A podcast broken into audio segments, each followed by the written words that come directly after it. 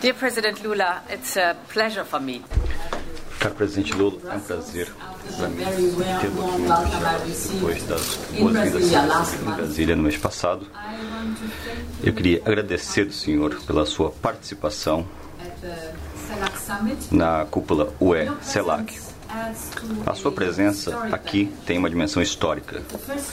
É a primeira cúpula entre a União Europeia e os nossos parceiros da América Latina e do Caribe em oito anos.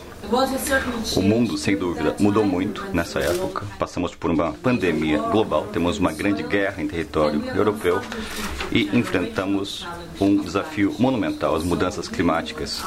Por isso precisamos dos nossos amigos próximos do nosso lado durante esta época tão incerta.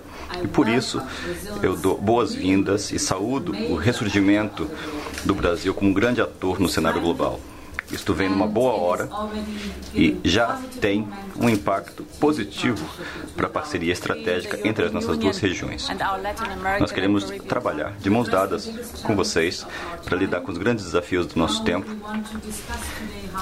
e queremos discutir hoje como conectar mais os nossos povos e as nossas empresas, como reduzir o risco, reforçar e diversificar as cadeias de abastecimento e como modernizar nossas economias dar de uma forma que reduza as desigualdades e dê benefícios a todos.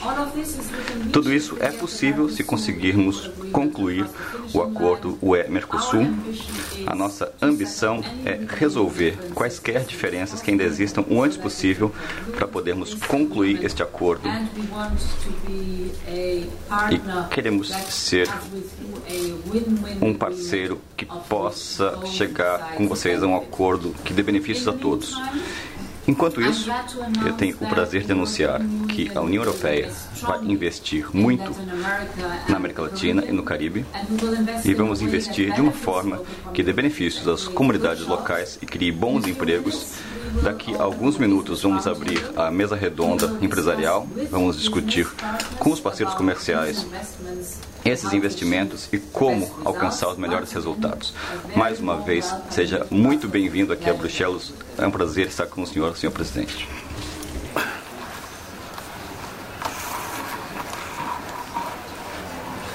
Bem, para, para o Brasil extremamente produtivo esse regresso à União Europeia. O nosso país ficou seis anos afastado de qualquer atividade de política internacional, menosprezando a importância daquilo que significa relações diplomáticas, relações exteriores, comércio exterior. E nós voltamos ao governo para colocar o Brasil no centro da disputa do protagonismo internacional. Nós temos uma atividade econômica intensa no Brasil no dia de hoje. Queremos compartilhar essa intensidade da atividade econômica com os nossos parceiros da União Europeia. Nós queremos compartilhar com os nossos parceiros do Mercosul e da América Latina e do Caribe. E mais importante ainda, nós queremos aprofundar com a União Europeia a discussão sobre a questão não apenas do desenvolvimento industrial, do crescimento econômico, mas queremos discutir profundamente a questão climática. É, todo mundo sabe que o Brasil é um país que tem uh, uma forte uma forte tendência na produção de energia renovável.